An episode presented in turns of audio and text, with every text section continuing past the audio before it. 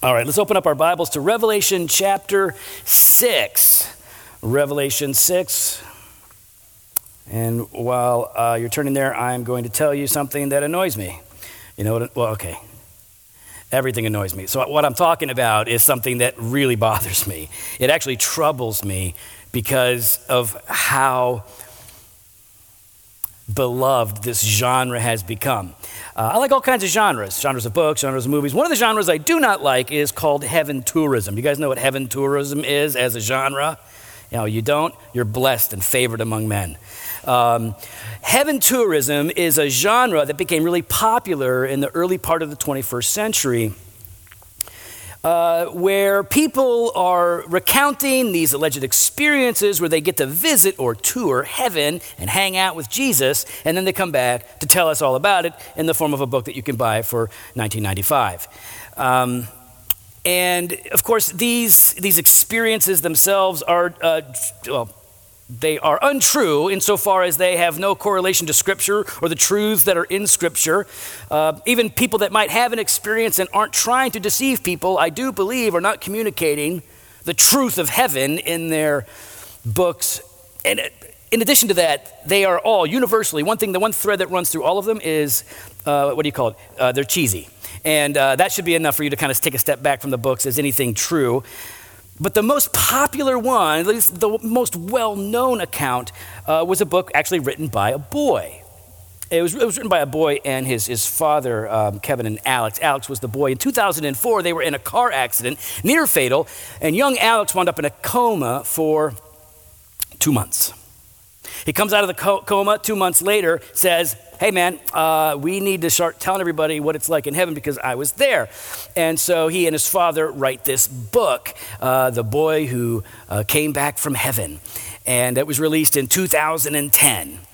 And uh, uh, Alex, uh, Alex's last name is Malarkey, by the way, which is, which is pretty awesome because if you don't know, Malarkey means to put it nicely, nonsense. That's what it means. Uh, word's been around since 1920, so it's an old word, not as old as the name malarkey, so I guess they get dibs. Nevertheless, Alex and his dad, Malarkey, wrote this book about this kid's experience in heaven um, in 2010. In 2012, his mom began to explain to anyone who would listen that it was actually all a big hoax. And then in 2015, Alex himself, he's starting to grow up. He's, he knows what he did. He knows that he and his dad made the whole thing up. So he starts writing and telling the publishers that have been publishing his book, yeah, we made it all up. And I'm glad that they did this. I mean, uh, I, I'm always glad when the truth comes out. But the problem with these books is they appeal to a felt need that we all have to wonder what's on the other side of death, what's going on in heaven, what's God like. And those are good thoughts, feelings, desires. But then we listen to people who are making it up or who are just plain wrong or who are basing their revelation on an experience under duress. You want to peek at heaven? You really want to look inside? You really want to see what heaven's like? Then you read the book of Revelation. And that's what we're doing. We read this book and we actually get a peek into heaven. We're not just looking behind the curtain, the door is swung open, and we're allowed to enter into parts of it with the Apostle John. And that's happening here again in Revelation chapter 6. So, to make sense of chapter 6, I want to give us a brief recap of this vision that began in chapter 4. So, in chapter 4, John is in the Spirit, right? He's having this, this crazy experience where he has this vision given to him by the Lord, and a door is open in heaven, and he can see in, and then he's invited to walk through the door and check out what's happening. And what does he see? He sees in the center of this room, really it's the center of the universe, I believe, but he sees at the center is a throne, and God is sitting on the throne. And of course, to describe God is pretty hard because he's incomprehensible, he's spirit. And the vision that John has is so mind blowing. All he can do is describe God in terms of gemstones, right? Colors, gemstones. And then around this throne are 24 more thrones. And on those thrones are 24 elders representing the people of God. And they, of course, are, are worshiping God who sits on the throne. And then there are four living creatures around the throne as well creatures. Angelic beings, but they're described as creatures because they have eyes all over themselves. They got bunches of wings, and they look different, right? One looks like a lion, one looks like an ox, one looks like a man, and one looks like an eagle. And the four living creatures around this throne in the center of the universe are singing, praising God who sits on the throne, saying that he is holy and that he is worthy. And the vision continues in chapter 5. Pastor Jimmy covered this last week. And in chapter 5, John's watching this vision and he can make out that in the right hand of him who sits on the throne is a scroll with seven seals. There's a scroll with seven seals. Uh, representing the unfolding plan that God has for all things unto the end. He's got this scroll in his hand and it needs to be opened. It has to be opened, but there's nobody on earth or in heaven who can open it. No one's worthy. And John is so stressed out by this, he knows it has to be opened if things are going to progress according to God's plan. He begins to weep, and in the midst of weeping, someone says, Ah, it's the lion of Judah. He can open up the scroll. And so John looks, and what does he see? He doesn't see a lion, he actually sees a lamb. Same person. The lion of Judah is the lamb that was slain before the foundation of the world. He sees Jesus, but in this vision, it's a lamb that looks as though it has been slain, but yet it is alive. And he has seven horns and he has seven eyes. You want to peek into heaven? This is what you see. It bends, it tests, it challenges your preconceived ideas. It pushes you to see God in a very dramatic light because we become so accustomed to the earthly descriptions that we have of God that are good and true. We need this to see his exalted status. There is Christ and the Spirit and the Father together, and Jesus can take the scroll. Jesus can open it. Now, people want to know what is the scroll, and I want to say on the front end what it is okay? Because I don't want us trying to like, well, how do we understand? Understanding what the scroll is helps us as we work our way through the seals that Jesus is going to open. And the scroll is essentially, if we're going to just say it, say it as plainly as, as I can, the scroll is God's sovereign, unfolding plan of judgment and redemption. That's what it is. The scroll is God's sovereign, unfolding plan of both judgment and redemption. It's all of this. Now, why is this the vision that John has? Why is John seeing all of this, all of this imagery, the scroll? What's the point of it? I mean, is, he try, is God trying to entertain him? He, he, he's revealing this to John so that John will find comfort in the midst of his affliction, in the midst of being put on an island, exiled, and left to die. In the midst of his brothers and sisters being persecuted for the faith, just like the whole book of Revelation was given with the purpose of encouraging those who are persecuted and going through tribulation, so is this particular vision.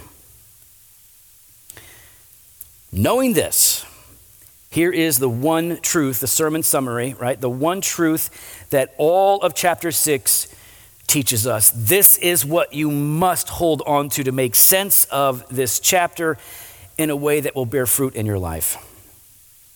It's this both our salvation and our suffering rest in the hands of our sovereign Savior. Both our salvation, which most of us are going to say amen to, and our suffering rest in the hands of our sovereign Savior. All right, so let's look at chapter 6 together as we consider uh, what these seals are as they are uh, being opened. And the first four seals that are opened are sort of grouped together because here's where you find out about the four horsemen right? So everybody from Johnny Cash to Megadeth has sung about the four horsemen. Uh, four horsemen, a popular concept. People have been borrowing from the Bible for, for centuries and telling stories and writing music. But let's look at what's actually happening. First seal, verses 1 and 2. Now I watched when the Lamb opened one of the seven seals, and I heard one of the four living creatures say with a voice like thunder, Come. And I looked, and behold, a white horse, and its rider had a bow, and a crown was given to him, and he came out conquering and to conquer. So the first of the four horses is white. And the rider of this horse is given a bow and a crown. So, whatever he is doing, he's, he is granted permission or authority to do. Given a crown, he's on a white horse. Everybody knows that means it's Jesus, but it's not. I don't believe it is. Now, there are some really great theologians who argue this is definitely Jesus, and then there's some other really great theologians who go, nope, it's not Jesus. You know who it is? Satan. So, this is, the, for me, the one part of the passage that I think is the most problematic. Nevertheless, it doesn't ultimately change the point that is being made in this chapter. Now, I'm not going to spend a bunch of time going through all of the arguments for is it Satan or is it Jesus? I, I, will tell you this that good people differ on how to interpret this. The reason I don't believe it's Jesus is because, number one, uh, the angel commands him to come. It's like almost issuing forth a command. That makes me uh, a, a, little uncomfortable. But the textual reason, the, the, the contextual reason, is because these four horsemen come together, seem to be allied, and they are even working in a uniform direction, as we'll see. So I think to recognize the latter three as, in some way, wickedness or evil, and the first one to be disassociated from that doesn't make much sense. So I believe with, with some scholars that either this is the devil or more likely it just represents evil. Evil in the world. Evil that has been allowed to continue to apparently conquer through a variety of ways. And we're going to see what those ways are. So the first seal is broken, the white horse, the rider on it, evil forces. Second seal in verses 3 and 4, it's the red horse. When he opened the second seal, I heard the second living creature say, Come. And out came another horse, bright red. Its rider was permitted to take peace from the earth so that people should slay one another, and he was given a great sword. Ah, you see, he's given again. Here we have what most commentators say uh, is war the red horse, red for blood. We have this rider on the horse who comes and he takes away peace, and what does he replace it with? Conflict, murder, all kinds of, of war, including persecution of God's people. Right, so whether it's war and military conflict between nations, or warring factions within society who are destroying one another's lives, or the persecution of God's people. These horsemen are let loose into the world. And throughout history, ever since the fall, we have seen evil attempting to conquer and war destroying people, families, and even nations. Then the third seal is opened in verses 5 and 6. It's the black horse. And when he opened the third seal, I heard the third living creature say, Come. And I looked, and behold, a black horse, and its rider had a pair of scales in his hand. And I heard what seemed to be a voice in the midst of the four living creatures saying, A quart of wheat for a denarius, and three quarts of barley for a denarius, and do not harm the oil and wine. This one seems a bit more obscure, right? It seems even less straightforward because it's actually getting specific and rather worldly in its, in its description. The third seal most likely is referring to famine and economic hardship that happens in the world. You see, in this world, in this fallen world, what do we have? We have evil, we have war, we have injustice, famine, and economic hardship. And we understand it to be something like famine and hardship because the scales are brought out and the prices that are being demanded for something that is the equivalent of a loaf of bread is a whole day's wages. A denarius for a loaf of bread? A day's wages to buy one loaf? Nobody can survive on this. Now, most of us have it pretty easy because we were born when we were born and when we were born, at least easy compared to other people around the world. But there is not just inflation, but poverty and crippling famine and hardships that is globally experienced. And then there is a fourth seal. A fourth seal that is open out of the seven, representing the last of the four horses. And this is the pale horse, verses 7 and 8. When he opened the fourth seal, I heard the voice of the fourth living creature say, Come! And I looked, and behold, a pale horse, and its rider's name was Death, and Hades followed him. And they were given authority over a fourth of the earth to kill with sword, and with famine, and with pestilence, and by wild beasts of the earth. What's interesting about this particular horse is that its rider is named. The rider's name is death. So we have evil, right? We have war, we have famine, and we have death. Death rides across the world, taking a fourth given permission. Death has come and is wreaking havoc. But death doesn't come alone because death comes to everyone, but Hades comes with him. And Hades means that of those who die, there will be many who will not just die, but they will experience Hades itself, hell, the judgment of the Lord. They're not just dead, they're also damned. All of this, these four horsemen who are let into the world, bringing suffering, affliction, death, and evil. They are all here, but they are all here under control. They are a part of the scroll, they are a part of the unfolding plan of God to bring about judgment and redemption. The four horsemen. Then we get to the fifth seal in verses 9 through 11. Listen, when he opened the fifth seal, I saw under the altar the souls of those who had been slain for the word of God and for the witness that they had borne. They cried out with a loud voice, O sovereign Lord, holy and true, how long before you will judge and avenge our blood on those who dwell on the earth? Then they were each given white robes and told to rest a little longer until the number of their fellow servants and their brothers should be complete, who were to be killed as they themselves had been.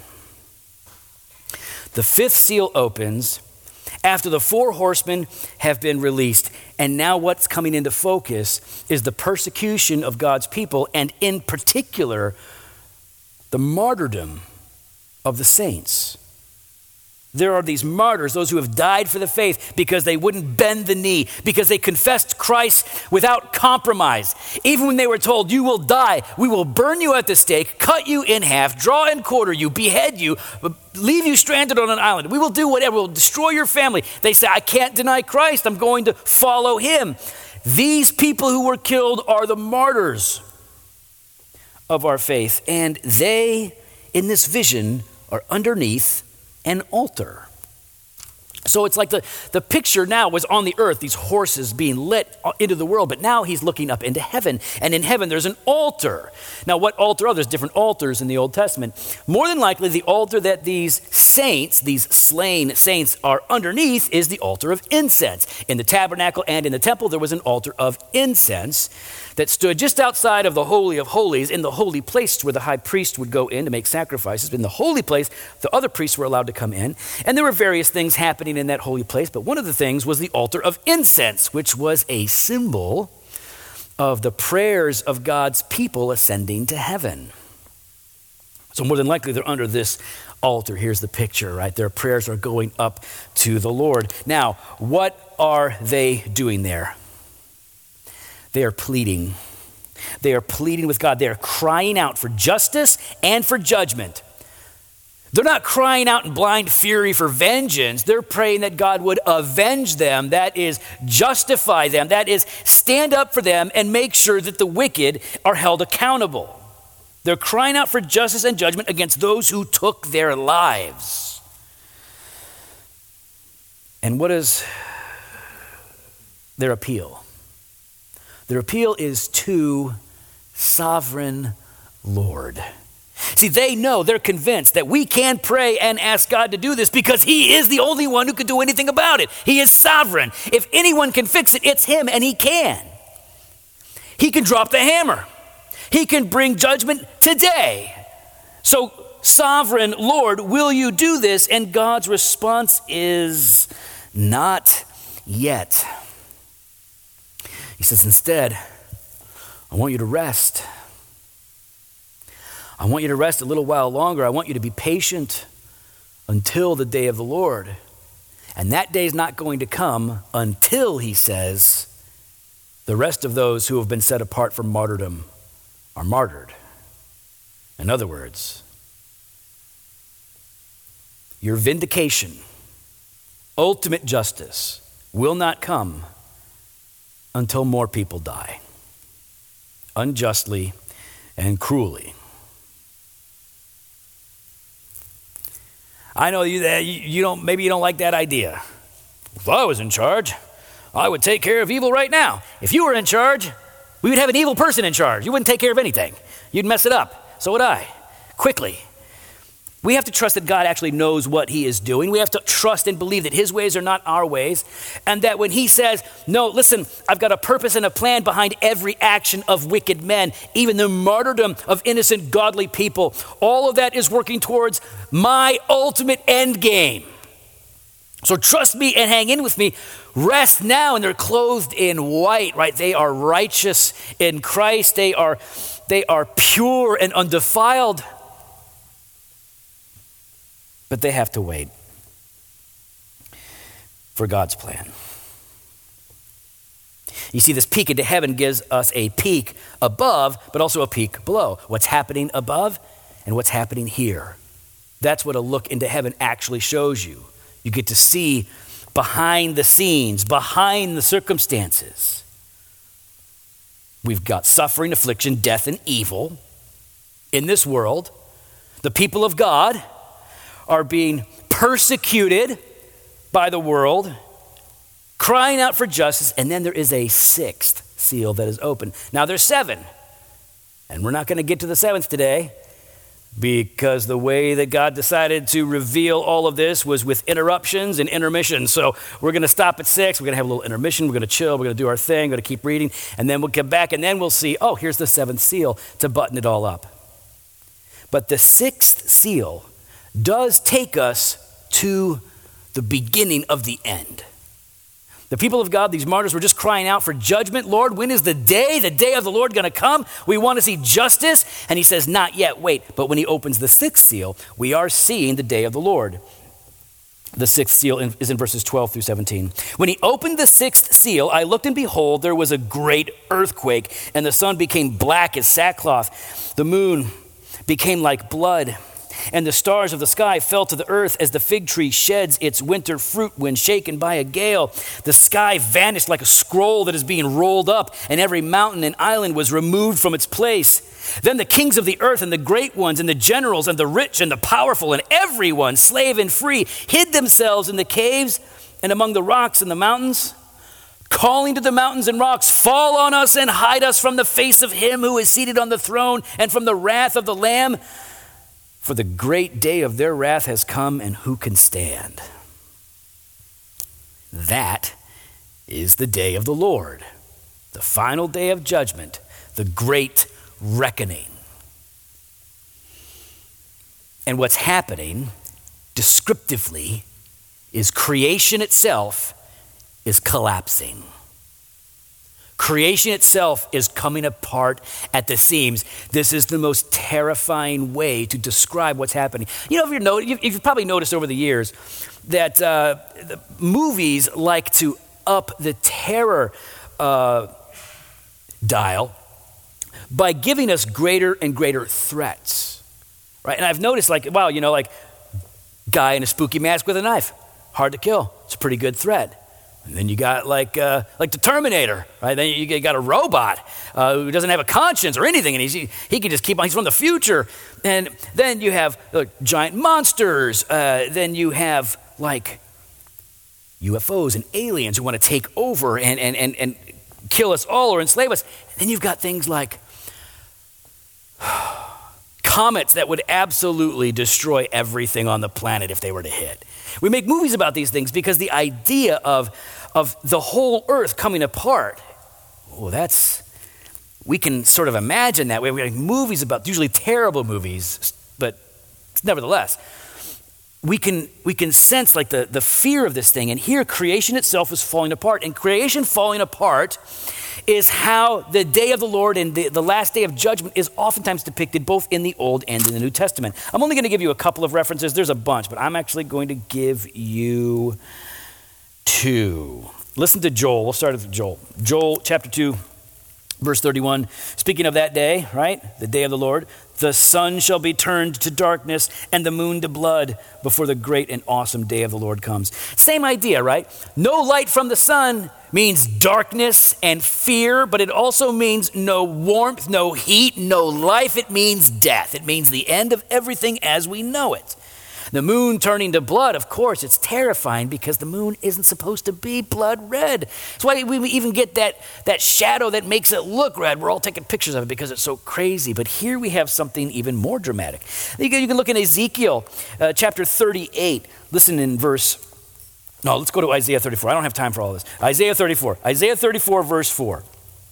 All the host of heaven shall rot away, and the skies roll up like a scroll all their host shall fall as leaves from the vine, like leaves falling from the fig tree. So you imagine the stars themselves dropping to the earth, which obviously is impossibility. It's just a dramatic description of the end. The sky rolling up and being peeled back. Creation is collapsing in the day of the Lord. It's symbolic, but it's true. It's real. And the idea here is that this this collapsing of creation as the Lord brings judgment to everyone, it means no one escapes. And the judgment here that we have in mind, the focus is clearly on the unbelievers. Focuses on the unbelievers because they, rich and poor, slave and free, there is no exception to God's judgment because of your social standing or your experience in a particular culture all sinners are held accountable. All the wicked who have not been reconciled to God through Christ can expect this day. And they are dreading damnation. You see, they understand it's not just like, oh, my life's going to be hard now. It's not like, oh, wow, my world is coming apart. The world is coming apart. And they will be left with nothing between them and a holy God. That's why they ask the mountains to fall on them and to hide them. Is there any way that they can escape? Because they know that they cannot stand. Six of the seven seals. It's the unfolding of God's sovereign plan of judgment and redemption. This is what the book of Revelation does it gives us vision after vision, showing us God's unfolding plan of judgment and deliverance. It shows us God's unfolding plan of Jesus and the church's victory over the devil and the world. It's showing us that both our salvation and our suffering are held in the hands of a sovereign Savior. You want to peek at heaven? You want to know what's going on? Then this is what we see. This is what's actually happening above and below. You see, Jesus has to be sovereign here. He has to be sovereign over your suffering. If Jesus isn't sovereign over your suffering, how can he be sovereign over your salvation? Do you really think that, that Jesus could accomplish redemption without being sovereign over all suffering? Was he sovereign over his own suffering? You know that he was. He was the lamb that was slain before the foundations of the world. There was this covenant of redemption made between the Father and the Son. The Father gives the Son these people. The Son comes to earth to give up his life willingly as a ransom to redeem those given to him by the Father. Jesus says, No one takes my life from me. I lay it down on my own accord and I'll take it back up again. Peter says that you wicked people killed Jesus, but it was all according to the predetermined plan of God. Jesus was sovereign over his suffering. which ensures your salvation. We know from this and from all of Scripture that God is sovereign and that Christ is sovereign over your suffering as well. And I know that your suffering is real. I know that your affliction and your pain is legit. But if God was sovereign over something far worse that Christ experienced, you, you can rest in the knowledge that He has you as well that there is a purpose, that there is a goal, there is a reason why God allows bad things to happen in this world. Wicked people do bad things, and sometimes circumstances just don't seem to go our way. Sometimes we, we blow ourselves up. And yet, in and over and through it all, God remains sovereign, bringing everything to a greater end. He's taking us somewhere. He's got you. He's got you. He, he doesn't let go. He doesn't, he doesn't lose sight of you.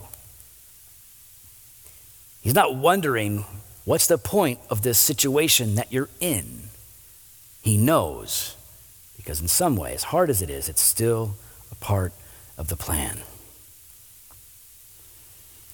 He's sovereign over both. Christians need to get this. This is why we have the book of Revelation. Because in our lives we will have tribulation and trouble. We will want peace. We're made for peace, but we will not have it, not in this world, not in this life, because sin ruins everything. And if you're not a believer and, and you're, you're trying to make sense of the, the, the hellfire preacher who's talking about revelation and seals and let me encourage you every aspect of your suffering, affliction, difficulty, and pain, every aspect of that that you experience that is hardship and awful is a result of sin. Sometimes it's your own sin. Sometimes we shoot ourselves in the foot. Sometimes it's the result of someone else's sin. They're hurting you. Sometimes it's just a result of sin being in the world that has brought death and corruption, so things don't work the way that they're supposed to. What you need to know, what I need to remember, is that God is sovereign even over evil.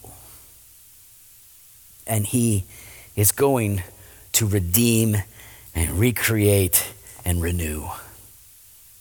But to experience that, to know that we have to look to Jesus. We've got to look to the one who experienced not only evil in ways that we can't imagine, he also experienced the punishment of evil when he died on the cross. He experienced evil from the intention of the devil and the hands of wicked men, but he also experienced the wrath of God the Father against evil. It's the only way to redeem us. And he did it willingly so that we could begin to make sense of the evil in our lives as we look towards a future. There will be no evil, only righteousness, justice, and peace. Let's pray.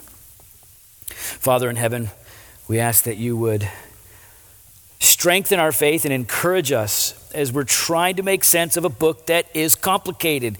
There's a lot of, of dramatic imagery, Lord. There's numbers. There's all kinds of things happening in this book that many of us just are not as familiar with because it was written so long ago and it's a genre of literature that most of us just don't understand. But we know it's your word, God. and So we're asking that you would teach us, that your spirit would make things clear for us, and that we would be changed by the truths that we see in your word. We're grateful, Lord, that you've taken the time to give us such dramatic images to help us to know you, but also to know ourselves. In Christ's name, amen.